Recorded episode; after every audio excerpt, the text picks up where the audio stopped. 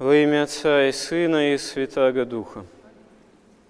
Богослужение в церкви так премудро устроено, что способно вместить в себя такое именно что совмещение разных кругов времени, и это и тот или иной праздник, двунадесятый, великий, это и, может быть, период великопостный, пасхальный, и период, когда, как это называется, времени пения Ктоиха, то есть обычный такой именно осмогласник используется, то есть э, песнопения, которые распределяются по дням недели, начиная с дня воскресного, потому что воскресный день – это еженедельная Пасха.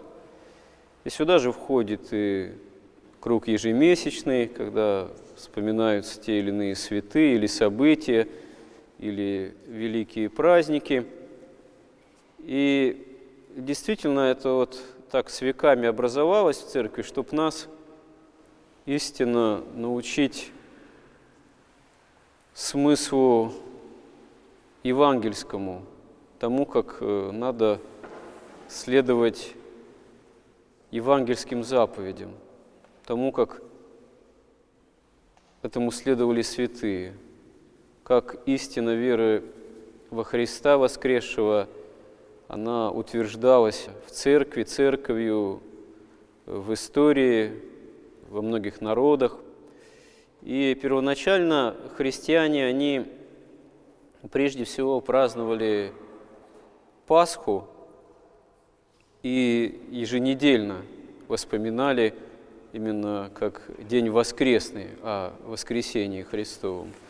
И только вот спустя, ну, со столетиями появилось и празднование Рождества и Богоявления. Первоначально это вообще был один праздник, потом он по разным причинам разделился – Потом появился по аналогии с Великим постом рождественский пост.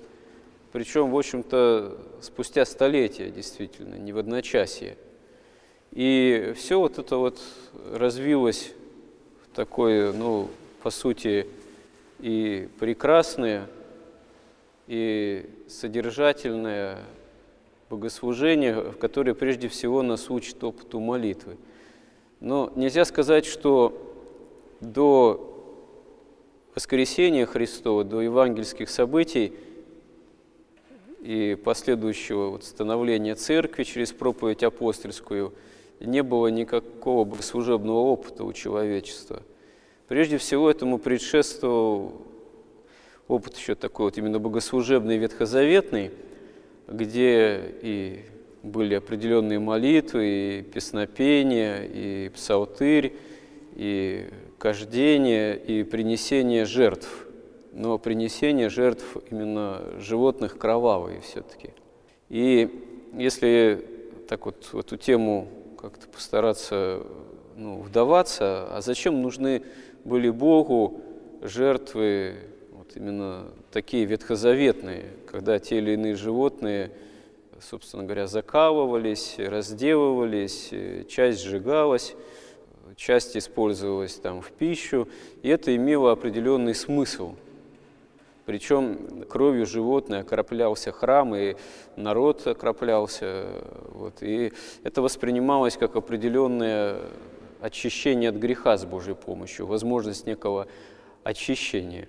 На самом деле, конечно, самому Богу никакие такого рода жертвы, они сами по себе были не нужны.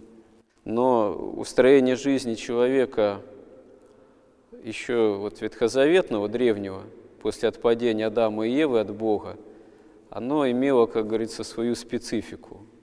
Человек еще не был окружен таким большим количеством благ цивилизации, там, всякими компьютерами, телевизорами, стиральными машинами.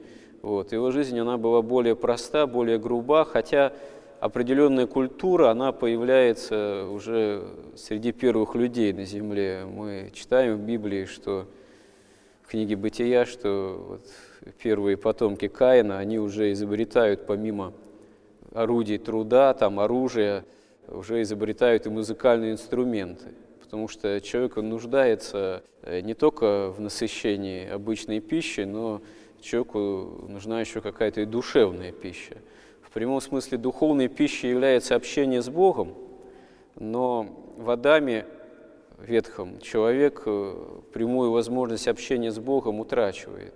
Вот. А душевной пищей являются те вот проявления, так сказать, культурной жизни. И мы видим, что вот первые люди, они уже инструменты музыкальные изобретают, чтобы как-то пытаться собственные, как говорится, душевные такие потребности, по большому счету, недостаток общения с Богом чем-то вот э, таким заменить.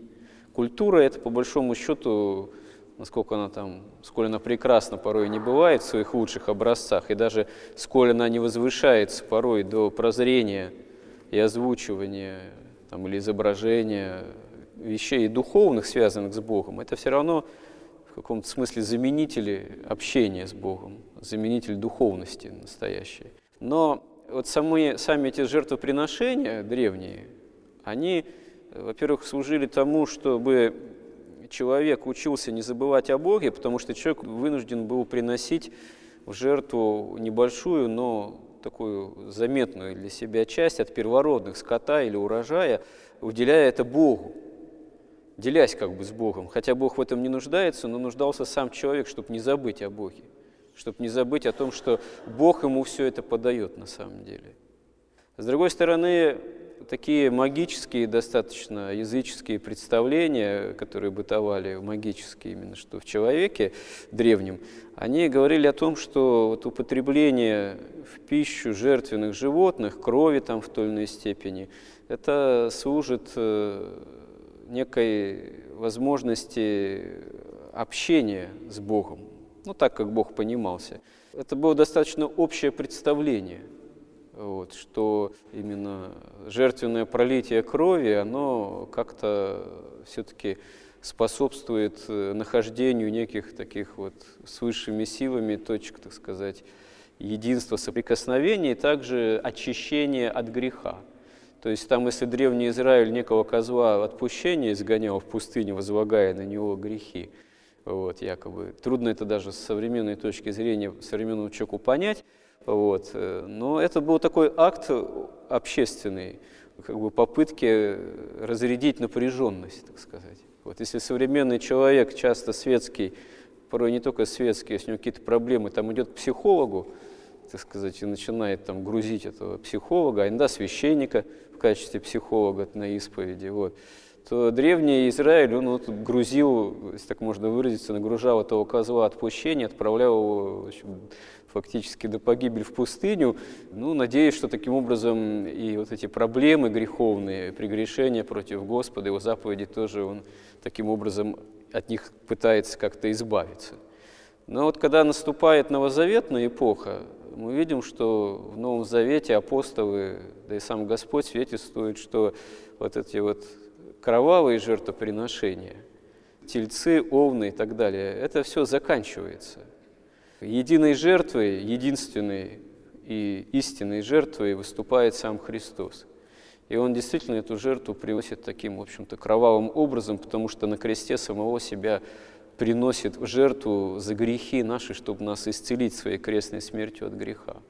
И в дальнейшем богослужение, оно именно христианское, церковное, свободно от э, кровавых жертвоприношений – от того образа бытия ветхозаветного, в котором еще вот ветхозаветный храм пребывал. И мы говорим о литургии как бескровной жертве. Хотя в основе вот сама вот эта бескровная жертва, принесение хлеба и вина, чтобы Господь осветил хлеб как тело свое, а вино как кровь свою, они, конечно, ценой-то имеют изначальной крестную все-таки голговскую жертву. Но уже вот эта наша возможность быть причастными плодам Голговской жертвы, а это есть воскресение Христово, избавление от греха, осуществляется вот с одной стороны именно благодаря тому, что церковь – это есть богочеловеческое тело Христово и созидается прежде всего через Евхаристию. но не механическим, магическим образом, как многие на исповеди часто, когда праздники совпадают, там воскресный день, вот, там, на вечере, там, вот, э, праздник сам. Вот я уже там два раза там причащалась, а можно ли мне третий раз причаститься, поскольку все равно праздник, все равно иду на службу.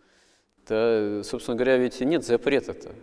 Есть, конечно, такие мнения, когда с неким благоговейным ужасом иногда ревнители, они вопрошают, как вы так можете часто причащаться, вы не боитесь ли? Ну почему не боимся? Мы действительно должны относиться с благоговением, должны, как говорится, иметь действительно опаску перед Богом. Почему такие вопросы возникают? Но как сказать, можно причащаться, нельзя причащаться?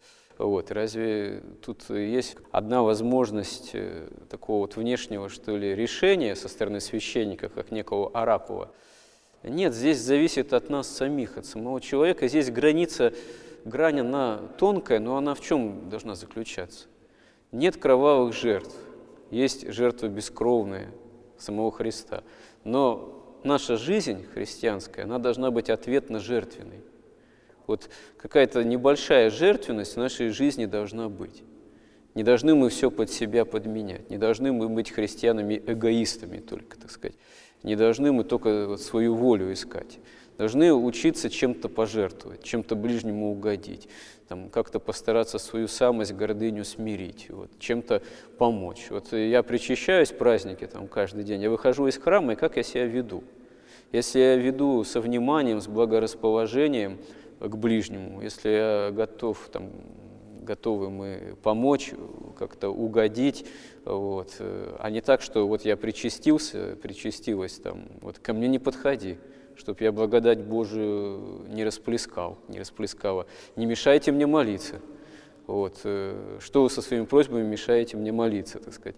Не мешайте мне готовиться к причащению. Я вот все каноны не успею причать, если сейчас поеду тебе помогать ну тогда вот если такое вот устроение, лучше действительно тогда не причащаться, потому что ну что толку, что мы каждый день причащаемся, а будем злыми, как собаки в каких-то случаях. Нет.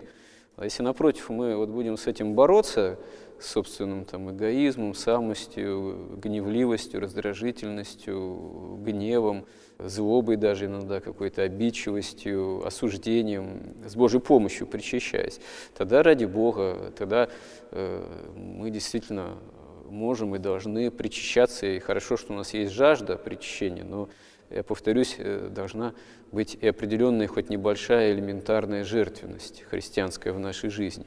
Тогда причащение нам будет действительно в спасение, а не в осуждение.